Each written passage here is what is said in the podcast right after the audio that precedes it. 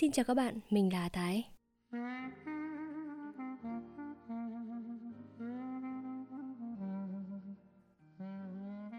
Sáng hôm sau, đó là ngày mà bọn lính ngục bắt tụi tú con nít phải dọn cầu tiêu của hai dãy Batimang 1 và 2.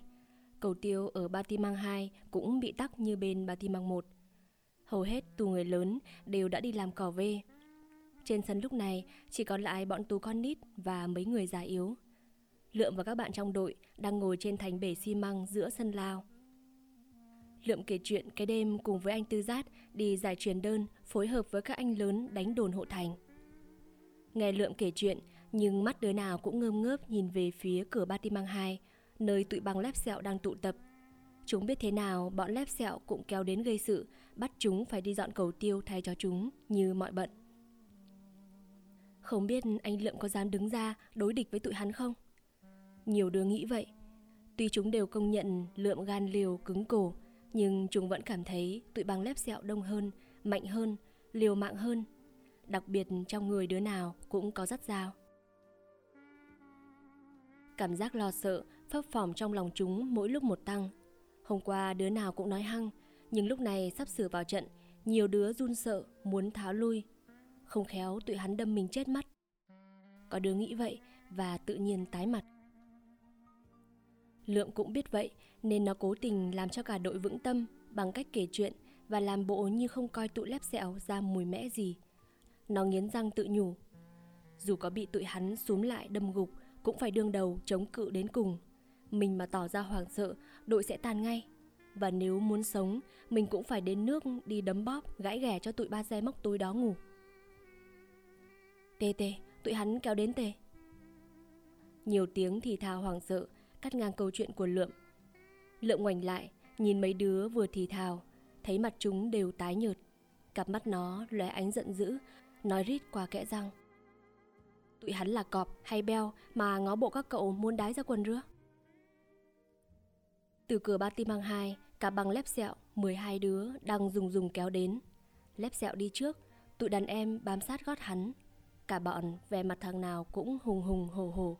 Rõ ràng, cái băng trộm cắp này kéo đến với ý định đánh nhau. Trước lúc kéo đến, Lép dẹo nói với đàn em – Bữa ni mà anh em mình không đập chết tụi hắn Thì anh em mình sẽ đến nước phải đi làm đầy tớ cho tụi hắn. Trước nhất, tất cả phải nhào vô làm thịt thằng móc cứt. Hắn là tên tử thù của anh em mình đó. Chào, mặt mũi đứa mô coi cũng gớm ghiếc Chẳng khác chi mấy cái nổi rác mình bóc lên dưới hố cầu tiêu.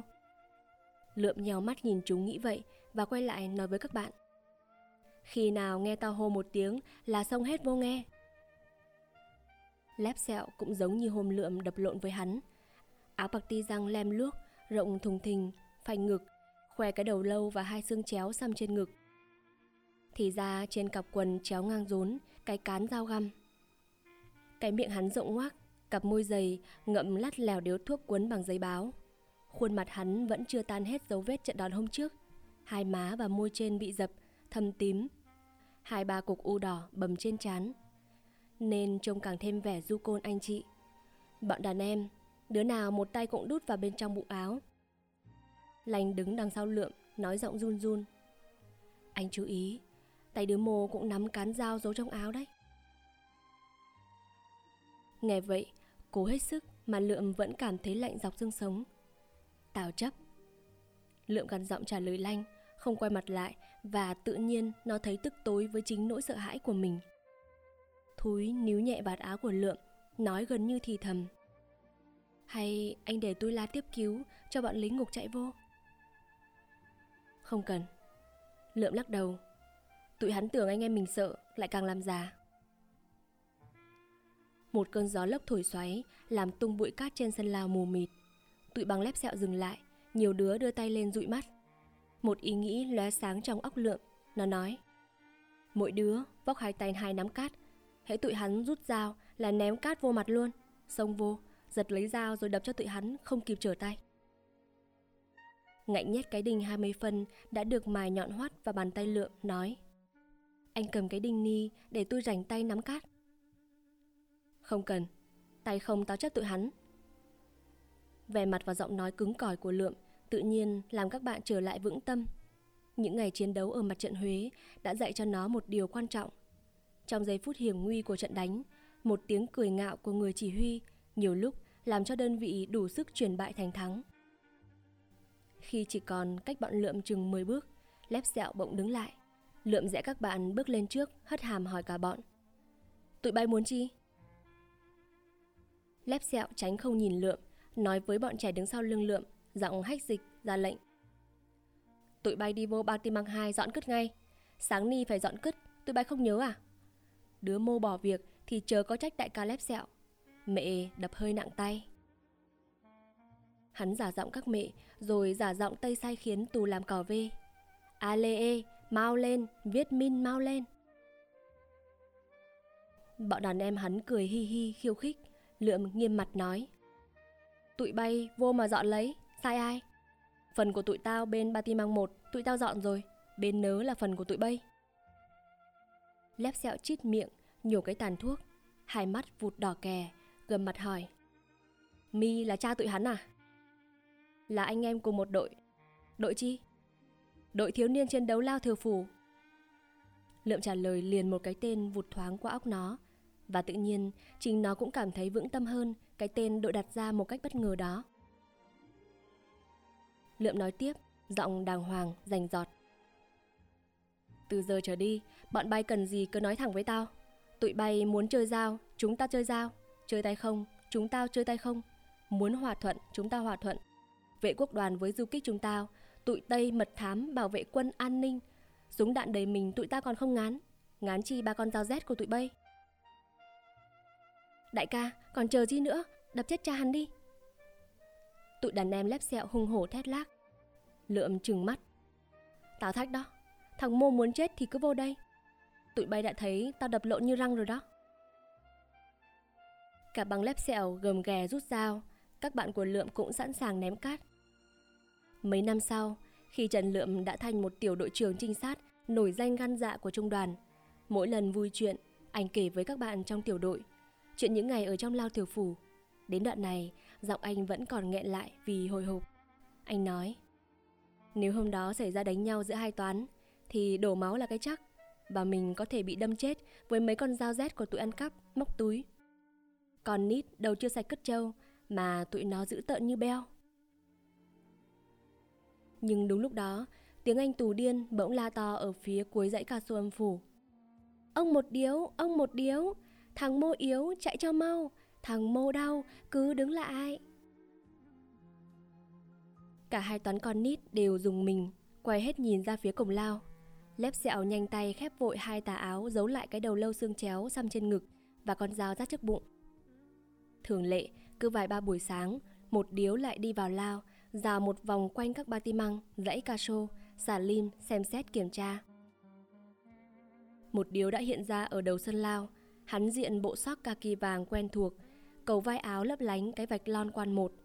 Đầu đội mũ calo, miệng ngậm cái ống điếu tổ bố bốc khói, tay ngúc ngoắc roi cạc bò như con rắn đen. Bên hồng đeo sệ khẩu súng lục.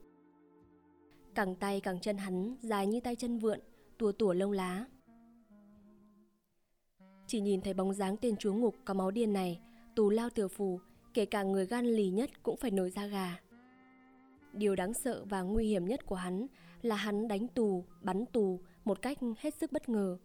Vẻ mặt hắn cứ lạnh băng như mặt nạ nên không sao biết được mà đề phòng. Một điếu đi vào ba tim mang hai. Mấy phút sau, hắn đi ra đứng chân bực thềm, một tay chống lên bao súng lục, tay cầm roi ra ngoắc ngoắc hai toán tù con nít đang gầm ghè sửa soạn đánh nhau. Viên y xì, lại đây, lại đây. Một điếu không biết tiếng Việt, hắn chỉ trọ trẹ được vài ba tiếng, nhưng hắn không cần thông ngôn. Đối với tù, những tiếng hắn không biết, hắn thay bằng roi cặc bò và đôi khi bằng đạn khẩu súng lục đeo sệ bên hông. Nhìn cây roi một điếu ngúc ngoắc như con rắn đen từ xa, tất cả bọn trẻ đều run rẩy, cứ đứng như chôn chân xuống đất. Mặt chúng cắt không còn giọt máu. Bé con, viên y xỉ, lại đây. Giọng một điếu gần lại, gắt hơn. Nhìn bàn mặt cô hồn của tên chúa ngục, nhớ đến trận roi cặc bò hôm đầu tiên dưới hiên mưa. Lượm trong bụng cũng run không khác gì các bạn. Nó lại đang ở trong tình thế mắc kẹt giữa hai đối thủ đều đáng sợ. Một điếu và tụi băng lép sẹo. Nếu chần chừ nó phải nhận đòn cả hai. Kinh nghiệm chiến sĩ và bản chất cứng cổ đã dẫn dắt nó hành động đối phó. Phải liều mạng, xông thẳng tới, đối mặt với hiểm nguy, rồi tùy cơ tìm cách tự cứu mình. Bây giờ mà bỏ chạy là chết. Lượm nói to với các bạn, cốt để cho cả băng tụi lép sẹo nghe. Hắn đã gọi thì phải đến, không đến hoặc bỏ chạy, hắn nổi điên thì rồi đời đó nghe. Các cậu cứ theo tớ, có việc chi tớ chịu trước. Lượm chạy trước, các bạn líu ríu chạy theo sát sau lưng. Bọn lép sẹo thấy vậy, hoang mang, cũng hấp tấp chạy theo. Cách bọn lượm một quãng. Lượm đứng lại trước mặt một điếu, ước tính khoảng cách khỏi tầm roi. Nó nói với tên chúa ngục bằng tiếng Pháp, cố để giọng khỏi run. Thưa ông quan hai, nó tăng thêm cho hắn một lon để lấy lòng. Chúng tôi có mặt. Ánh mắt vàng như mắt rắn của một điếu thoáng vẻ ngạc nhiên. Mày biết tiếng Pháp? Thưa ông quan hai, tôi nói chưa được đúng mẹo lắm. Mày là viết min. Tôi là học sinh trường lycée. Còn bọn kia? Một điếu khoát cây roi, chỉ các bạn đứng sát sau lưng lượm. Thưa ông quan hai, toàn trẻ con, con nhà nghèo. Chúng không được đi học, chúng phải đi chăn trâu bán báo, đánh giày để tự nuôi sống. Tại sao chúng bị bắt? Tại chúng đi qua các trạm kiểm soát mà không có giấy thông hành. Lượm trả lời bừa. Bọn bằng lép sẹo đứng cách đó chừng 10 bước. Chúng kinh ngạc, khiếp đảm nhìn Lượm đối đáp với một điếu bằng tiếng Tây lào lào. Chết cha rồi. Chúng sợ muốn đến tắt thở, nghĩ bụng. Thằng móc cứt nớ biết tiếng Tây. Chắc hắn đang xui một điếu đập chết tụi mình. Một điếu đưa cây roi qua vai, chỉ vào ba tim măng. Tại sao chúng mày không dọn sạch các cầu tiêu? Hắn vừa hỏi vừa bước xuống các bậc tam cấp. Lũ lười biếng. Hắn bất thần quát to và vung cây roi lên. Biết hắn sắp đánh, nhưng lượm cố hết sức không rụt cổ, né người tránh đòn. Nó liều lĩnh, nhìn thẳng vào mắt tên chúa ngục. nó rành giọt, thứ tiếng Pháp khá đúng mẹo. Thưa ông quan hai, chúng tôi không phải là những đứa trẻ lười biếng. Chúng tôi biết rõ bổn phận của chúng tôi. Lượm đưa tay chỉ về phía bạn. Có nhiệm vụ dọn vệ sinh ở Batimang 1. Chúng tôi đã làm xong, mời ông sang kiểm tra. Dọn vệ sinh ở Batimang 2 là nhiệm vụ của bọn kia. Lượm chỉ vào cả băng lắp sẹo. Thái độ chững chạc và câu trả lời bằng tiếng Pháp đúng mẹo của Lượm làm cho một điếu tự nhiên hạ cây roi xuống.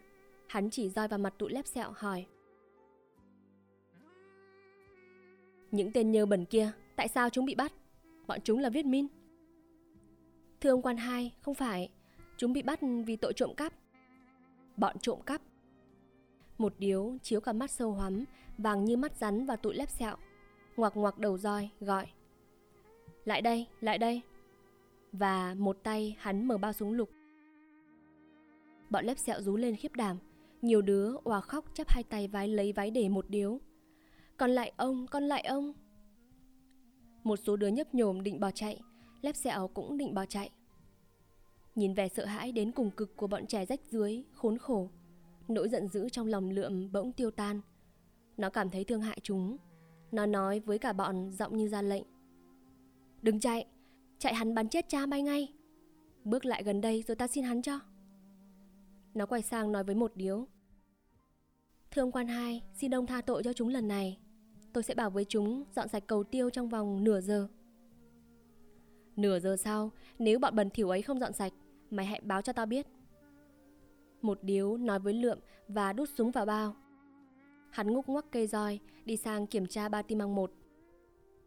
Lượm bước đến đứng trước mặt lép sẹo, nói giọng nghiêm khắc. Tao đã xin hắn cho tụi bay rồi đó. Kéo nhau vô mà dọn ngay cầu tiêu đi. Trong nửa giờ phải dọn sạch. Vứt hết dao đi, đồ ngu. Tao mà nói với hắn, trong người tụi bay đứa nào cũng dắt dao để dình giết hắn. Thì tất cả tụi bay đã ăn đạn suốt lượt. Bị lượm mắng nhiếc, nhưng cả bọn không đứa nào dám ho hé. Chúng cúi mặt xuống đất. Riêng lép sẹo chân chân nhìn lượm với ánh mắt cam hờn. Từ ngày vào tù đến nay, chưa một ai, kể cả người lớn, dám mắng nhiếc hắn như lượm. Mà mắng nhiếc ngay trước mặt bọn đàn em của hắn. Trừ thì tụi đàn em còn coi đại cá lép sẹo này ra cái cứt chi nữa.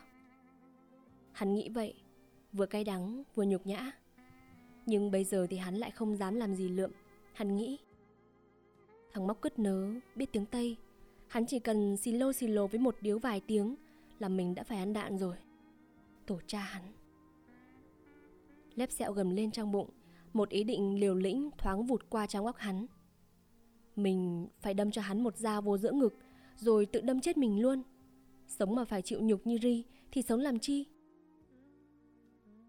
Một điếu ra, một điếu ra. Tiếng một đứa trong bọn hắn run rẩy kêu lên. Lép sẹo ngoảnh lại Thấy tên chúa ngục từ trong cửa ba ti măng một bước ra Và đang nhìn về phía tụi hắn Lượm nói. Kéo nhau vô mà dọn cất ngay Không chết cả tụi bây giờ. Để tôi ra lấy cái thúng đựng cất hí. Một thằng cuống quýt nói. Để tụi tôi dọn cho. Đại ca không cần phải dọn. Một thằng giọng xun xoe. Bóng dáng lông lá của tên hung thần chúa ngục Với khẩu súng bên hông Cây roi cặc bò ngúc ngoắc trong tay Lập tức làm cho ý định liều lĩnh của lép sẹo tiêu tan. Tổ cha bay. Lép sẹo bất thần chút cơn giận dữ Lên đầu bọn đàn em. Hắn nghiến răng quọ mặt chửi. Đi vô, dọn cất hết Thằng mô cũng phải dọn. Và chính hắn chạy vô ba tim măng trước. Tụi đàn em líu ríu chạy theo. Lép sẹo đứng lại trước dãy cầu tiêu ngập ngụa phân giòi Mà từ trước tới nay Hắn chỉ đứng từ xa để sai khiến tụi ngoài kia hốt dọn Như một viên cai tù sai khiến tù. Mà bây giờ tự nhiên xuất hiện một thằng chó chết ở đâu? Nhỏ con, ốm yếu, thua xa hắn. Dám đánh đập lại hắn Dám mắng nhiếc hắn, đồ ngu Lại bắt buộc hắn tự tay phải hốt cứt. Hắn nghĩ vậy Và cái miệng rộng ngoác đầy uy quyền Quen sai khiến của hắn Tự nhiên méo sạch như mếu. Một giọt nước mắt đặc quánh như dầu Làn trên gò má lem luốc của hắn. Có thể gọi tên giọt nước mắt Trên má tên anh chị vị thanh niên này Thủ hận, nhục nhã. Rảnh tay được một chút với tụi bằng lép sẹo Lượm nghĩ ngay đến việc tìm xem chỉ huy trường mặt trận khu C hiện đang bị giam ở Salim số mấy để có thể giúp đỡ ông. Mất hai ngày mày mò điều tra, Lượm và các bạn trong đội mới phát hiện ra ông đã bị bọn chúng chuyển lúc ban đêm sang dãy Caso âm phủ, giam ở Caso số 6. Mỗi Caso gần sát mắt có một khuôn cửa rộng chừng 6 tấc vuông. Cắm chấn song sắt to bằng chét tay.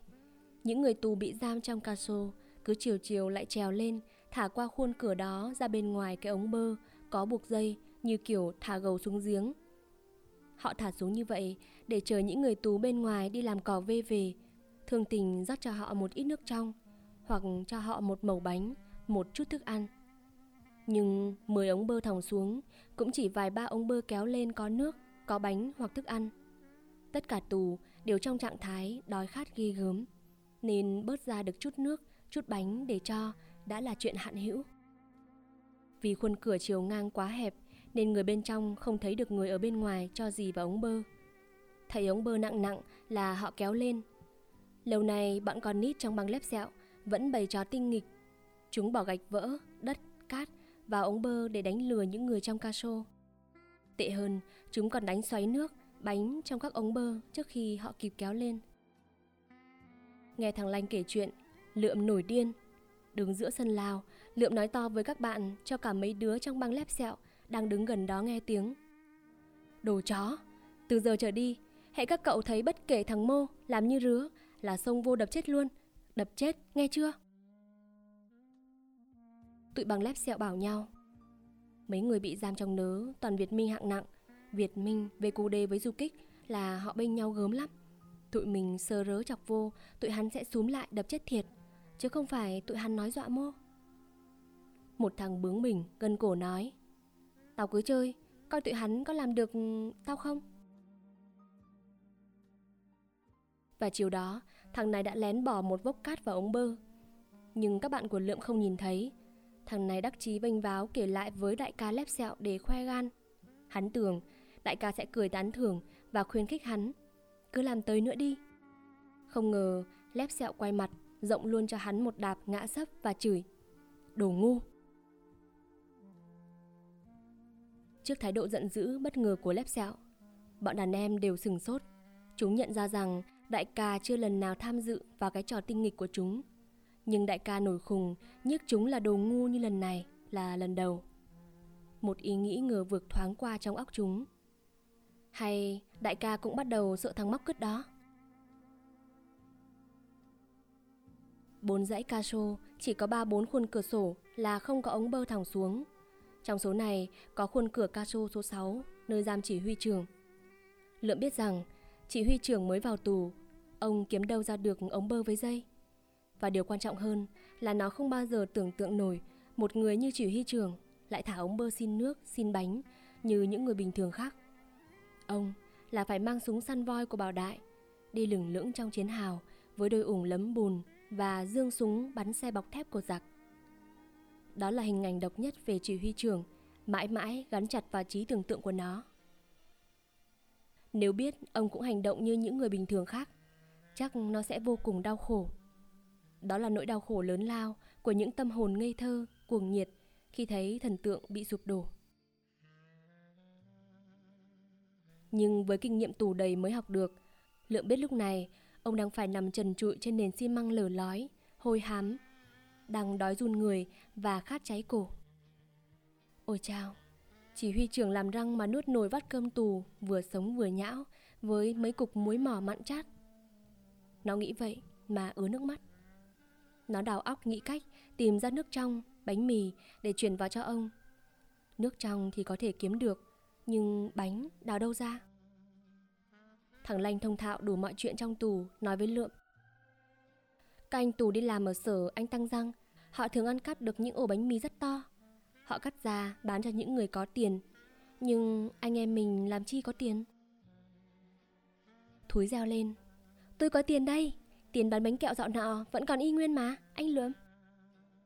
Nó lộn cổ áo, lôi ra mấy tờ bạc cuộn tròn đưa cho Lượm.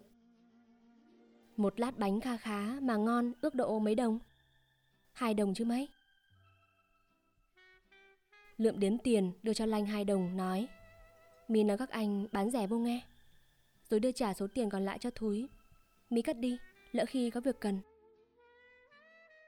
Lượm và các bạn chia nhau đi kiếm dây, ống bơ, xin nước trong ở các toán tù đi làm cỏ vê về. Việc chuyển nước và bánh và ca xô qua khuôn cửa to vò không khó lắm. Bốn đứa cứ đứng trộm lại. Tay bá vai nhau kết thành bệ, công kênh lượm đứng trên vai.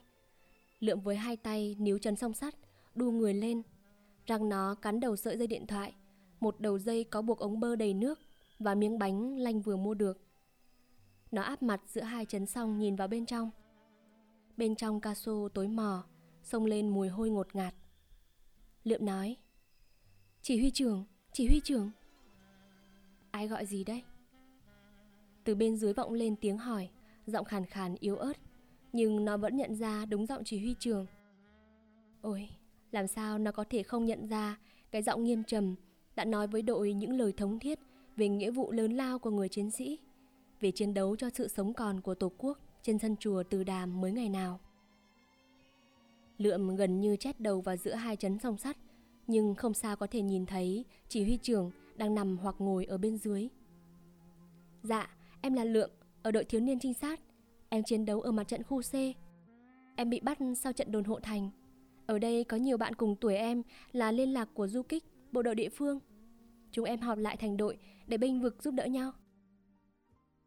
Các em làm như thế là rất tốt. Tiếng chỉ huy trưởng vọng lên. Chúng em kiếm được ít nước trong và bánh gửi vô anh. Giọng lượm nghẹn lại.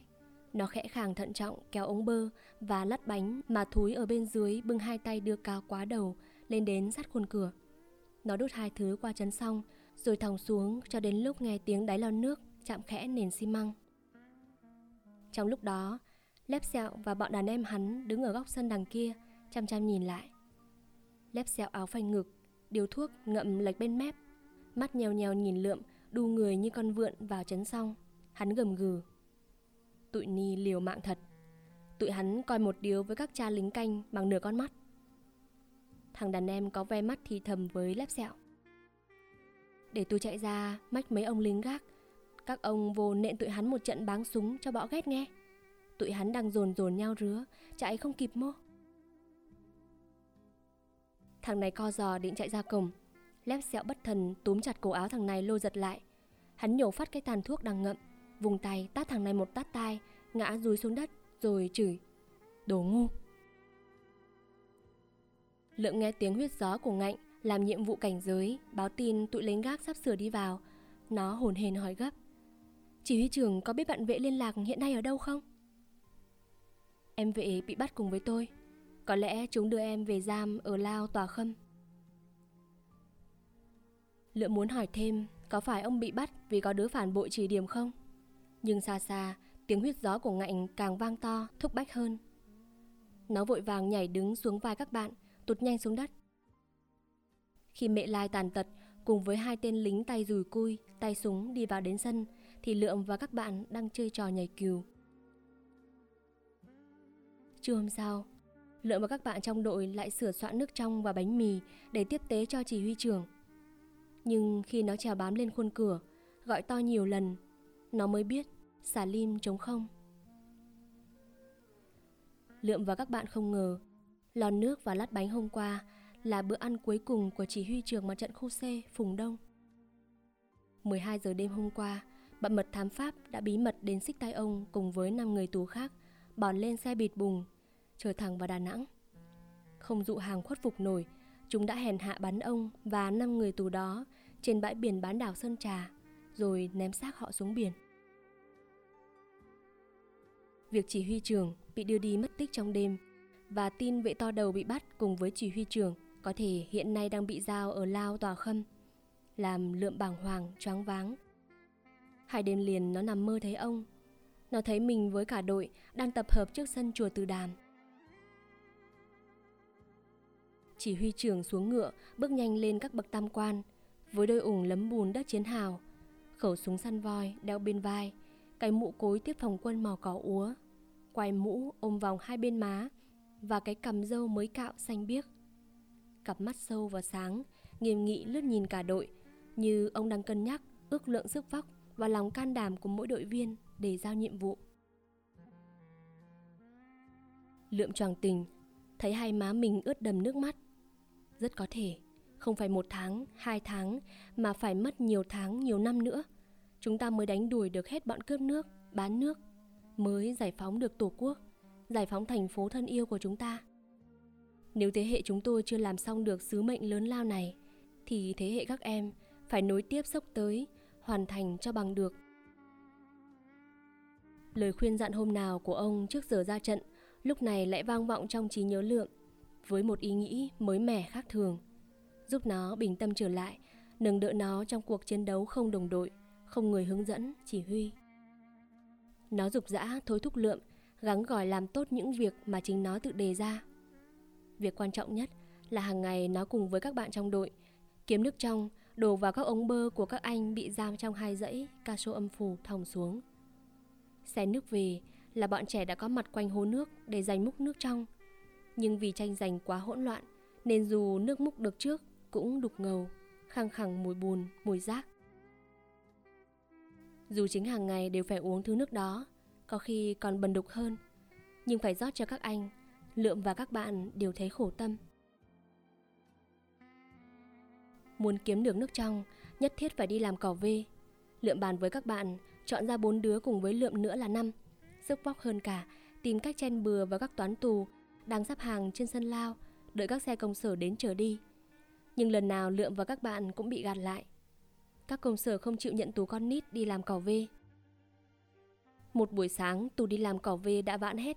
Trong sân lao chỉ còn lại tù con nít, mấy người già yếu và anh tù mới vào hôm qua, chưa có công sở nào lấy đi làm. Không có việc gì, tù con nít, người già yếu, kéo ra đứng chen trúc sau khuôn cửa sắt, đóng chặt của lớp tường trong. Nhìn ra cổng chính, trên nóc cổng chính có cây cột cờ ngắn, ngã chết ra đường. Buổi sáng, một tiểu đội lính ngục do viên đội viên hoặc tên cai điều khiển. Súng vác vai, hồ ác ê đi qua hai cái cổng chính, mở rộng tập hợp thành hàng ngang trên đường làm lễ kéo cờ. Những người tù không được đi làm cò vê thường đứng trực ở đây, chờ bọn lính mở cổng ra kéo cờ, sẽ nhìn khúc đường phố lác đác có người qua lại. Dù chỉ 10 phút, bọn tù con nít bị giam giữ lâu ngày giữa hai lớp tường cao vòi vọi, nhìn ra đường phố với ánh mắt háo hức, thèm khát, trông thật tội nghiệp. Sáng nào có một điếu đứng trong sân nhìn ra, Viên đội tên cai điều khiển lính làm lễ kéo cờ rất hùng dũng, oai vệ. Tiếng hô, gác de bu, presente, ứ, nghe rất rõng rạc, đứng tận sân lao bên trong cũng nghe tiếng.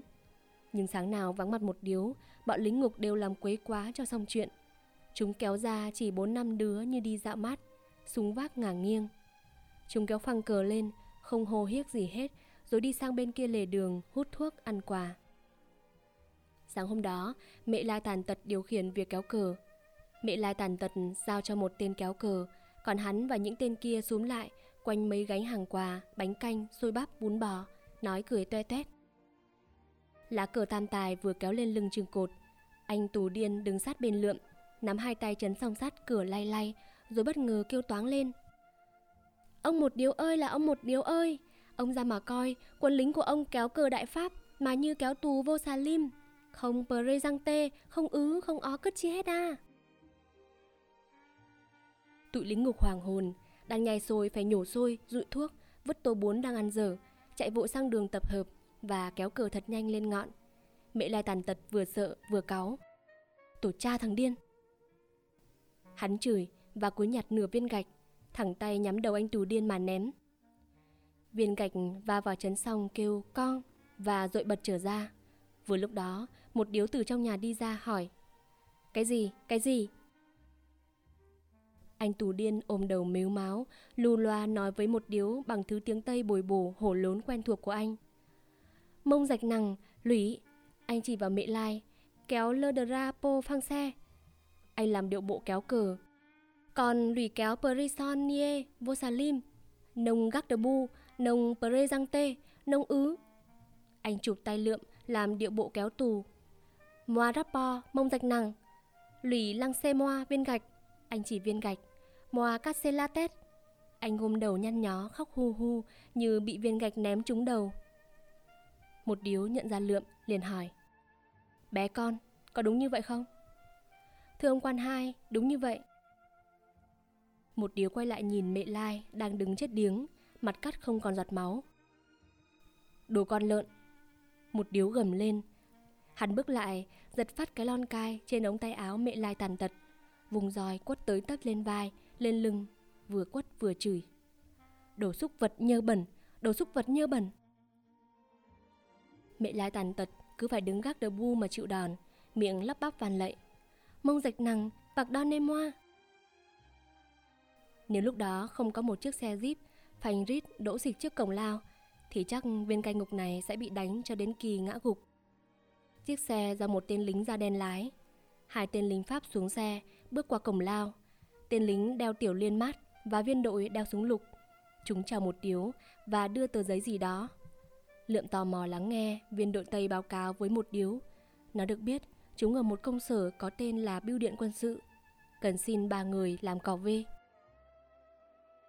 Viên quản người Việt, Phó Đề Lao, mở cánh cửa sắt bước vào, chọn ba người tù lớn tuổi, dẫn ra ngoài cho viên đội Tây.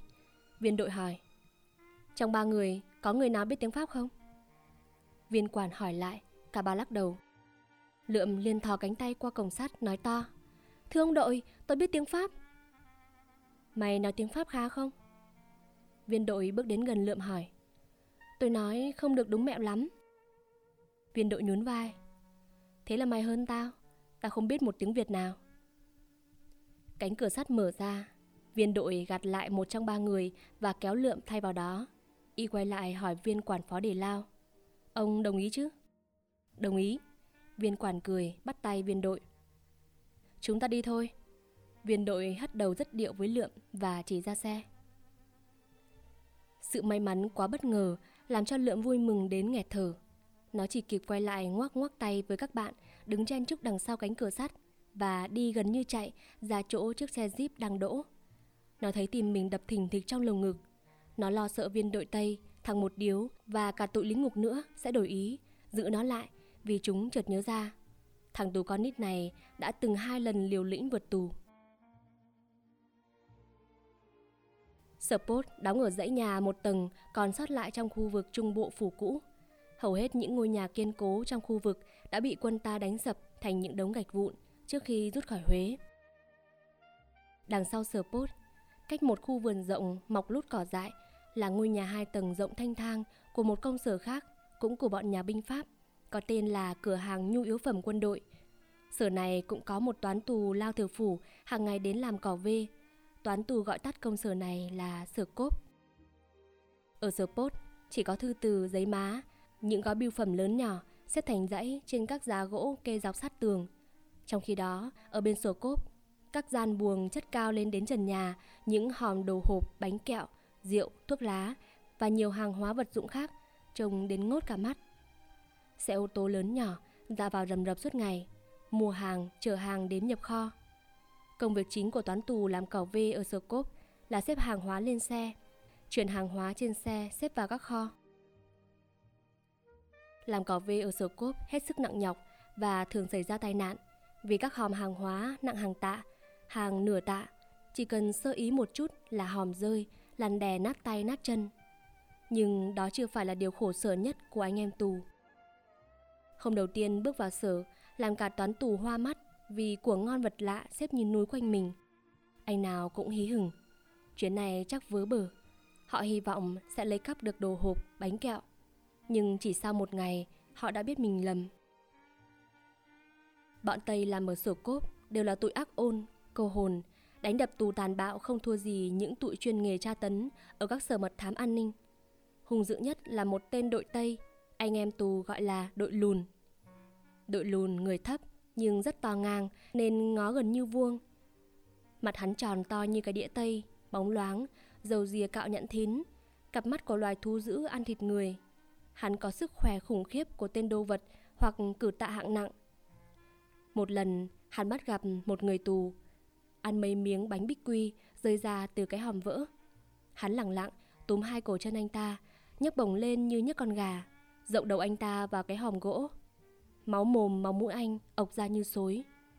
Mấy miếng bánh vừa nuốt trào ra miệng cùng với máu. Mỗi buổi chiều, trước khi lên ô tô về Lao, hắn bắt tù xếp thành hàng ngang, cởi hết áo quần để kiểm soát. Chỉ cần thấy một miếng bánh, một cái kẹo, hắn cũng đánh cho máu chảy tràn mặt. Đi làm cả tháng trời mà chưa người tù nào ăn cắp nổi cái kẹo. Chân dẫm xéo lên đồ hộp, bánh, kẹo, trong lúc thắt ruột thắt gan vì đói. Quả là một cực hình. Đội lùn có con chó béc dê, to bằng con bê nhỡ, lông xám như lông chó sói và cũng thấp lùn như hắn. Hắn gọi con chó là Rex. Con Rex không rời hắn một bước và là một tên tay sai vô cùng đắc lực trong việc hành hạ, đôn đốc, kiểm soát tù nhân. Đứng từ xa, đội lùn nhìn thấy một anh tù nào đó trốn việc, làm việc uể oải hoặc lấy cắp một thứ gì đó. Hắn chỉ cần chỉ tay, huýt lên một tiếng là con rách lao vút, xô ngã anh ta xuống đất và cắn xé tả tơi. Có anh tù khiếp đảm con chó đến phát điên. Sở pốt cũng như sở cốp. Quan và lính làm việc đều là bọn Pháp, không có tên lính ngụy nào. Nhưng bọn sở pốt, tuy là lính tráng nhưng đều có dáng công chức bộ diện tử tế, lịch sự. Chúng không chửi mắng, đánh đập tù. Ngay cả tên lính gác cũng vậy. Mặc dù tên này có bản mặt của tên găng tơ giải nghệ. Hắn nói với Lượm. Ta không thích đối xử với mày như bọn kia. Hắn hất hàm trỏ sang bọn sửa cốp. Làm xong công việc của tụi mày có thể được nghỉ ngơi. Chỉ yêu cầu tụi mày không được tìm cách chạy trốn. Nếu chúng mày chạy trốn, tao buộc cái này phải lên tiếng. Hắn vỗ vỗ bàn tay lông lá và báng khẩu tiểu liên mát, nhún vai nói thêm. Đừng làm cho nó phải nổi giận. Lượm phiên dịch lại cho hai người lớn tuổi cùng đi làm với nó. Tên đội đến lấy tù đi làm tên là Bieva, phụ trách văn thư của sở. Hắn giao việc hàng ngày cho ba người tù. Hai người lớn gánh nước ngoài bến sông Hương, đổ đầy hai cái bể xi măng phía sau khu nhà bếp. Lượm quét tước làm vệ sinh khu nhà ở, nhà làm việc và thông ngôn. Giám đốc sở, tên là Y Tai, đóng lon quan hai. Quan hai Y Tai đã đứng tuổi, người cao gầy, lưng gù gù, đầu hói, đeo kính cận. Y Tai có dáng dấp ông giáo trường làng hơn là sĩ quan quân đội viện trinh. Y có vợ người Việt, một mụ me tây béo phục phịch. Hai vợ chồng ở trong một gian phòng lớn cuối dãy nhà làm việc. Hôm đầu tiên đến sở, quan hai y tai hỏi lượm. Tại sao em bị bắt? Người ta tình nghi tôi là liên lạc của Việt Minh, nhưng không phải. Y tá nhún vai. Nếu đúng là liên lạc của Việt Minh cũng không sao. Ở Pháp, trong trận đại chiến vừa qua, cũng có nhiều thiếu niên lứa tuổi em là liên lạc của quân du kích. Buổi trưa, y cho ba người tù một ổ mì lớn. Và cũng trong ngày hôm đó, ba người tìm được trong đống rác sau khu nhà bếp ba cái thùng vỏ đầu hộp đựng nước sông Hương mang về nhà lao. Hai người tù cùng đi làm cỏ vê với Lượm. Một người tên Tụng, một người tên Bện. Tụng chạc ngoài 50 tuổi, Bện mới sắp xỉ 30. Bện mới sắp xỉ 30. Anh Bện là ngư dân, sinh ra và lớn lên trên mặt nước đầm chuồn, một đầm nước mặn lớn nối liền với phá Tam Giang. Người ta gọi anh là dân thủy điện. Anh có gương mặt thật thà chất phác, hiền lành. Nửa người trên của anh bện vạm vỡ, không chút cân xứng với nửa người dưới. Nhìn giống như hai mảnh thân thể của hai người chắp vào nhau. Riêng bàn tay anh to lớn một cách kỳ dị, đen đúa, nứt nẻ, sần sùi những lớp chai dày cộp. Các đầu ngón tay mòn vẹt như bị mài. Anh cho biết, mới 7-8 tuổi, ngày nào anh cũng phải ngâm mình dưới nước, dùng 10 ngón tay moi cát, rong thành dãy dài để bắt tôm rằn, tôm sú. Thoạt nhìn, cũng đoán biết anh cả đời chỉ quen sống trên thuyền, trên mặt nước. Anh đi trên mặt đất vụng về, lạch bạch như con vịt. Cả con người anh lúc nào cũng bốc lên mùi tanh tanh, mùi tôm cá, mùi lưới ướt, mùi lòng thuyền. Anh có phải du kích không? Lượm hỏi. Không, tôi chỉ chở thuyền cho các anh bộ đội địa phương huyện qua phá Tam Giang. Trong vùng có đứa chỉ điểm báo cho Tây. Rứa là lính Tây đi cano, lùng vây bắt tôi đang làm nghề giữa phá. Tụi hắn quang liệu đạn vô đò tôi, rứa là cả đò cả lưới, cả đồ nghề làm ăn chìm hết. Trừ họ có thả tôi về thì cũng chết đói thôi chú ạ. Còn đồ nghề mô nữa mà làm ăn. Anh nói, mặt buồn thiêu, nước mắt rơm rớm. Nhìn anh, Lượm thấy thương cũng muốn khóc theo. Nó nói, cần cóc chi anh, tụi hắn mà thả anh về, anh trốn luôn lên núi đi vệ quốc đoàn, đánh chết cha tụi hắn đi. Chưa chừng anh em mình lại gặp nhau trên đó cũng nên. E rồi cũng phải đến nước đó thôi chú em ạ. Anh nói mà mặt vẫn rầu rầu. Lượm nảy ra ý muốn được giúp đỡ, bình vực che chở anh như với tụi thằng thúi, ngạnh, lanh. Nó thấy anh ta tuy lớn tuổi, to xác mà còn khờ khạo hơn cả mấy đứa nó. Thân tù đi làm cỏ vê mà anh siêng năng như làm việc nhà. Đặt toàn gánh lên vai là anh chúi mặt chui mũi, gánh hết chuyến nước này, tiếp chuyến nước khác. Gánh nào hai thùng nước cũng đầy ắp. Gánh suốt buổi sáng, anh không nghỉ lấy một lần. Trong lúc đó, lão Tụng chỉ gánh hai thùng lưng nèo và anh gánh được ba chuyến. Lão Tụng mới gánh được một chuyến, nhưng anh không hề chút so bì. Thấy vậy, lượm nổi cáo. Rằng anh dại rước, việc chi mà anh phải nai lưng ra, làm lấy một mình. Để tôi nói với thằng đội Tây, chia đều công việc, mỗi người gánh một bể. Thôi chú ạ, à, người ta yếu, mình mạnh, đỡ đần nhau. Yếu? Lượm lằn giọng, bĩu môi. Với lão Tụng không hiểu sao, ngày hôm đầu tiên, Lượm đã thấy ghét cay ghét đắng. Tuy ngoài 50 tuổi, lão Tụng còn khá lực lưỡng, nhưng lão cứ giả vừa giả vịt như ôm yếu lắm. Khuôn mặt lão choắt, hai tai như tai chuột, vành tai mỏng lét gần sát vào da đầu, cặp mắt hùm hụp hay lấm lét nhìn trộm. Toàn bộ con người lão, từ vẻ mặt giọng nói, điệu bộ dáng đi, toát ra một vẻ gì vừa ti tiện vừa xào quyệt. Sau một ngày đi làm cùng với lão, Lượm thấy ghét lão hơn. Hễ cứ nhìn mặt lão là Lượm thấy nổi khùng, muốn gây lộn, đập lộn. Nhưng nó biết, nếu đập lộn, nó sẽ bị cho như đòn. Vì đằng sau cái vẻ lụ khụ của lão là một sức khỏe đáng sợ. Có hôm, nó bắt gặp chỉ với hai tay và đầu gối, lão đã uốn một thanh sắt to bằng ngón chân cái. Mỗi lần tụi Tây gọi lão đến để sai lão việc gì, lão dạ một tiếng thật to, bà chân bốn cẳng chạy lại trước tiên, chắp tay chúi đầu, hai đầu gối hơi khuỵu xuống, miệng chúm chím cười ruồi. Chỉ cần chắp thêm vô xương cụt của lão một cái đuôi, ngúc ngoắc ngúc ngoắc là thành con chó trầu trước mặt chủ. Lượm vừa thông ngôn, vừa tức tối nhìn dáng bộ lão và nghĩ vậy. Hễ tụi Tây vứt một màu bánh, một cái tàn thuốc lá. Lão nhào tới vồ chụp vội như sợ lượm và anh bện tranh mắt. Chụp được, lão thổi thổi qua, đưa lên miệng. Lượm nổi điên quát. Ông làm cái chi rứa? Có đói chết, cũng phải giữ thể diện, không tay họ khinh cho chứ. Lão vây mặt lên, mắt gườm gườm nhìn lượm. Người mô lanh tay thì người nớ được, đờ mạ nó chứ. Lão vừa tóp tép nhai, vừa chửi đồng. Đã mang cái thân thằng tù, còn nói phét nói lác, thể với chẳng diện. Lượm giận run người, nó chỉ muốn quật cái rẻ lau đang cầm trong tay vào mặt lão. Phải cố hết sức, nó mới ghim lại được.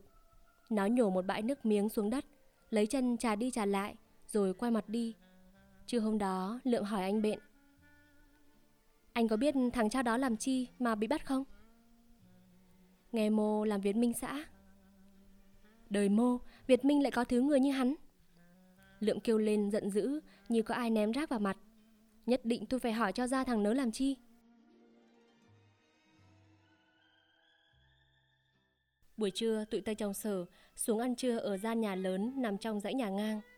Tụi hắn ăn xong, Lượng phải quét nhà, dọn bát đĩa đem xuống nhà bếp, lau sạch bàn ghế. Dù đói mềm người, cả mấy tháng liền không ngửi thấy mùi thịt, nhưng lúc dọn bàn, Lượng đã chốt tất cả thức ăn thừa, thịt, cá và những mẩu bánh vụn vào cái xô, rồi xách đồ hát xuống cống ngay trước mặt tụi Tây. Chúng nhìn Lượm và không khỏi ngạc nhiên. Hôm đó chúng ăn xong, Lượm còn mày bận lau sàn nhà tòa nhà chính. Lão Tụng liền chạy vào, chút tất cả thức ăn thừa vào cái thùng vào đồ hộp của lão. Lão còn dùng ngón tay vét các đĩa thức ăn, rồi đưa ngón tay lên mút. Lão hí hửng, xách lon thức ăn thừa đi ra gốc cây giữa sân, sửa soạn ngồi đánh chén.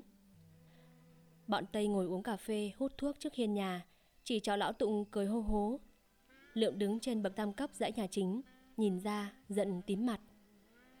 Nó lặng lặng xách cái xô nước rác sau nhà, đi ra góc cây lão Tụng đang ngồi.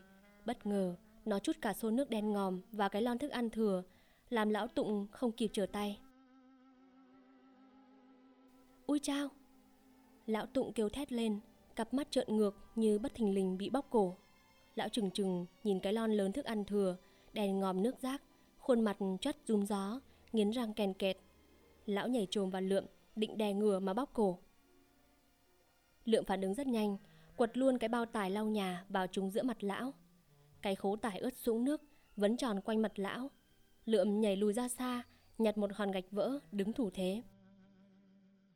Lão Tụng giật cái khố tải ướt ra khỏi mặt, nước bẩn chảy ròng ròng trên tóc, trên hai má, trên miệng, trên cằm lão. Lão vừa dụi mắt, vừa khạc nhổ, miệng sùi bọt mép gầm gừ điên dại. Tổ cha mi, tao mà không giết mi, tao không kể làm người. Không cần nể nang gì nữa, lượm chửi lại. Mi là đồ chó chết, mi có muốn vỡ tan óc chó mi ra thì cứ đến đây. Tao còn nhỏ, nhưng loại người như mi, tao đã đập bể óc khối thằng. Lão Tụng cúi chụp một thanh sắt rì nằm lăn lóc gần đó. Nếu thằng lính gác không kịp thời chạy đến thì chắc đã xảy ra đổ máu. Chuyện gì thế? Thằng lính gác hỏi, chán cau lại, hết nhìn lượm lại nhìn sang lão Tụng. Lượm chỉ vào lão Tụng trả lời. Lợi dụng lúc tôi vắng mặt, hắn đã lẻn vào phòng ăn, làm bẩn đồ đạc với những ngón tay dơ bẩn của hắn. Hắn còn định giết tôi với thanh sắt cầm trong tay kia. Lão Tụng quỳ sụp xuống, vai lấy váy để thằng Tây. Lão chỉ vào lượm gào lên. Bẩm quan lớn, thằng nớ là Việt Minh đầu sỏ. Hắn chỉ dình để giết các quan lớn. Xin con lớn giết chết hắn đi mà trừ hậu họa. Nhìn dáng điệu của lão lúc này, lượm tin chắc rằng nếu thằng lính gác chĩa khẩu tiểu liên vào ngực mình mà những cả băng đạn, lão sẽ nhảy dựng lên vì vui thích hả hê. Nhưng lão quên phứt là thằng Tây không biết tiếng Việt. Hắn chỉ vào lão đang quỳ mọp hỏi lượm. Hắn nói cái gì? Hắn tố cáo với anh tôi là Việt Minh. Tôi không phải Việt Minh. Ông quan hai giám đốc nói rằng nếu là Việt Minh cũng không sao. Vì trong đại chiến vừa qua, có rất nhiều thiếu niên Pháp đã làm liên lạc cho quân đội kháng chiến. Còn hắn Hắn thừa nhận hắn chỉ là một thằng điên bần thỉu. Thằng lính Tây quay sang hỏi lão Tụng. Mày là một thằng điên nhơ bẩn. Lão Tụng nghe tiếng phu, tưởng là phu phen, liền gật lấy gật để. Dạ bẩm quan lớn, tôi là phu, tôi là phu, còn thằng nớ mới đúng là Việt Minh.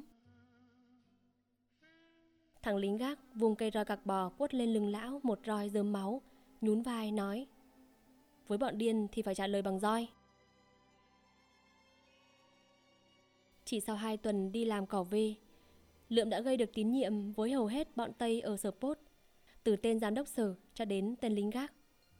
Nó quét và lau nhà thật sạch. Cửa kính cửa chớp được lau chùi sáng choang. Có hai khuôn kính ở phòng làm việc bị vỡ. Nó đề nghị với viên đội văn phòng lấy hai tấm kính ở một cánh cửa hỏng dựng trong kho thay vào. Viên đội nói, phải chờ thuê thợ lắp kính. Tôi có thể làm được. Lượm khéo léo dùng mũi dao cạy lớp ma tít lấy ra hai tấm kính nguyên. Nó đem lắp vào hai khuôn kính vỡ, dùng những chiếc đinh nhỏ đóng giữ tấm kính và chát ma tít. Viên đội trưởng nhìn lượm thay kính, gật đầu khen. Tốt, rất tốt. Trưa hôm đó, hắn cho lượm một ổ bánh mì lớn. Nó không ăn mà gói ổ mì lại, cất vào bị cói. Sao mày không ăn? Tôi mang về cho các bạn tôi trong tù. Ở trong đó chúng nó đói lắm. Viên đội bước đến, nâng cầm lượm lên, nhìn sâu vào mắt nó, nhún vai rồi im lặng bỏ đi. Thái độ khó hiểu của viên đội làm nó bồn chồn lo lắng. Hắn tin mình hơn hay hắn bắt đầu chú ý nghi ngờ. Nhưng rồi nó quyết định, mặc dù thế nào cũng không để tụi hắn khinh mình. Chắc tụi hắn biết thừa mình là vệ quốc đoàn. Một trong những công việc hàng ngày của viên đội là đóng dấu bưu điện vào các phong thư. Lượm bắt gặp nhiều lần, hắn nhìn những đống thư để đầy trên bàn, nhún vai chán nản. Lượm lân la, chỉ đống thư nói. Ông hướng dẫn tôi cách làm, tôi có thể giúp đỡ ông. Viên đội bằng lòng. Vài buổi đầu, nó đóng dấu còn long ngóng và chậm. Nhưng đến hôm thứ ba, nó đã đóng thành thạo và nhanh không thua gì tên đội.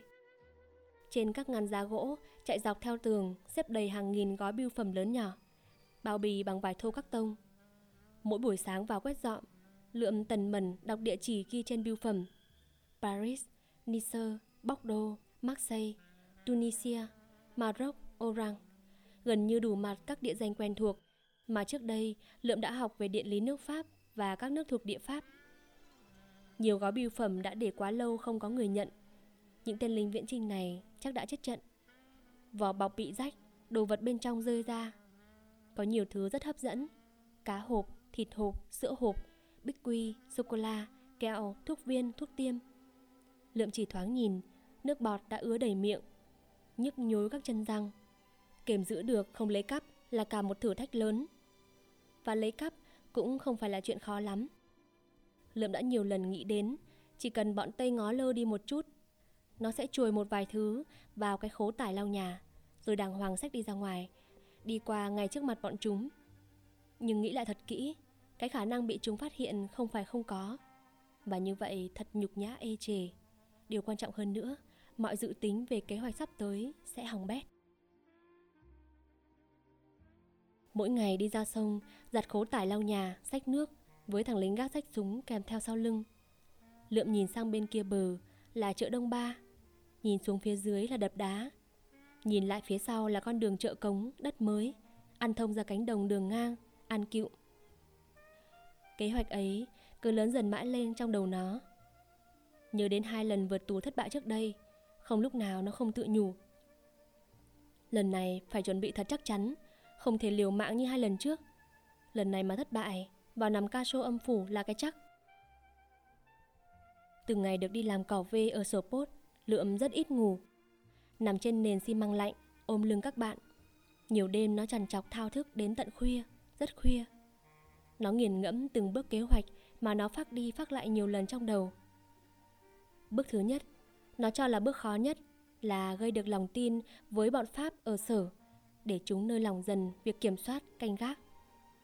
Những công việc chúng ra hàng ngày, lượm làm rất chu đáo, vượt cả mức yêu cầu của chúng.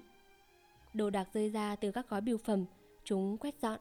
Dù có mặt chúng hay không có, nó đều nhặt lên để chân giá, với thái độ hết sức rừng rưng. Có lần nó nhặt được tờ giấy bạc 100 dưới gầm bàn, nó đưa cho viên đội. Tôi đoán tiền của ông đánh rơi. Nếu không có mặt tên lính gác, Lượm không bao giờ bước chân ra gần cổng. Gần ra bến sông gánh nước, giặt khố tải lau nhà, nó đều nói với tên lính gác. Anh đưa tôi ra bờ sông. Mày cứ đi đi. Tôi là tù, tôi không muốn đi đâu một mình không có người canh gác. Họ có thể nghi ngờ tôi và chính anh cũng sẽ bị ông giám đốc của phạt. Tao tưởng mày thích đi một mình hơn. Như vậy mày có thể dễ dàng chạy trốn. Tên lính gác trả lời giọng lấp lửng. Chạy trốn? Tôi có là điên, Chỉ nay mai tôi sẽ được thả ra, Trở về nhà tôi lại đi học. Hơn nữa, tôi biết anh là một thiện xạ, Tôi không muốn ăn đạn của anh. Thằng lính gác gật gù. Mày là một thằng bé hết sức khôn ngoan. Đúng hơn, tôi là một đứa trẻ nhút nhát.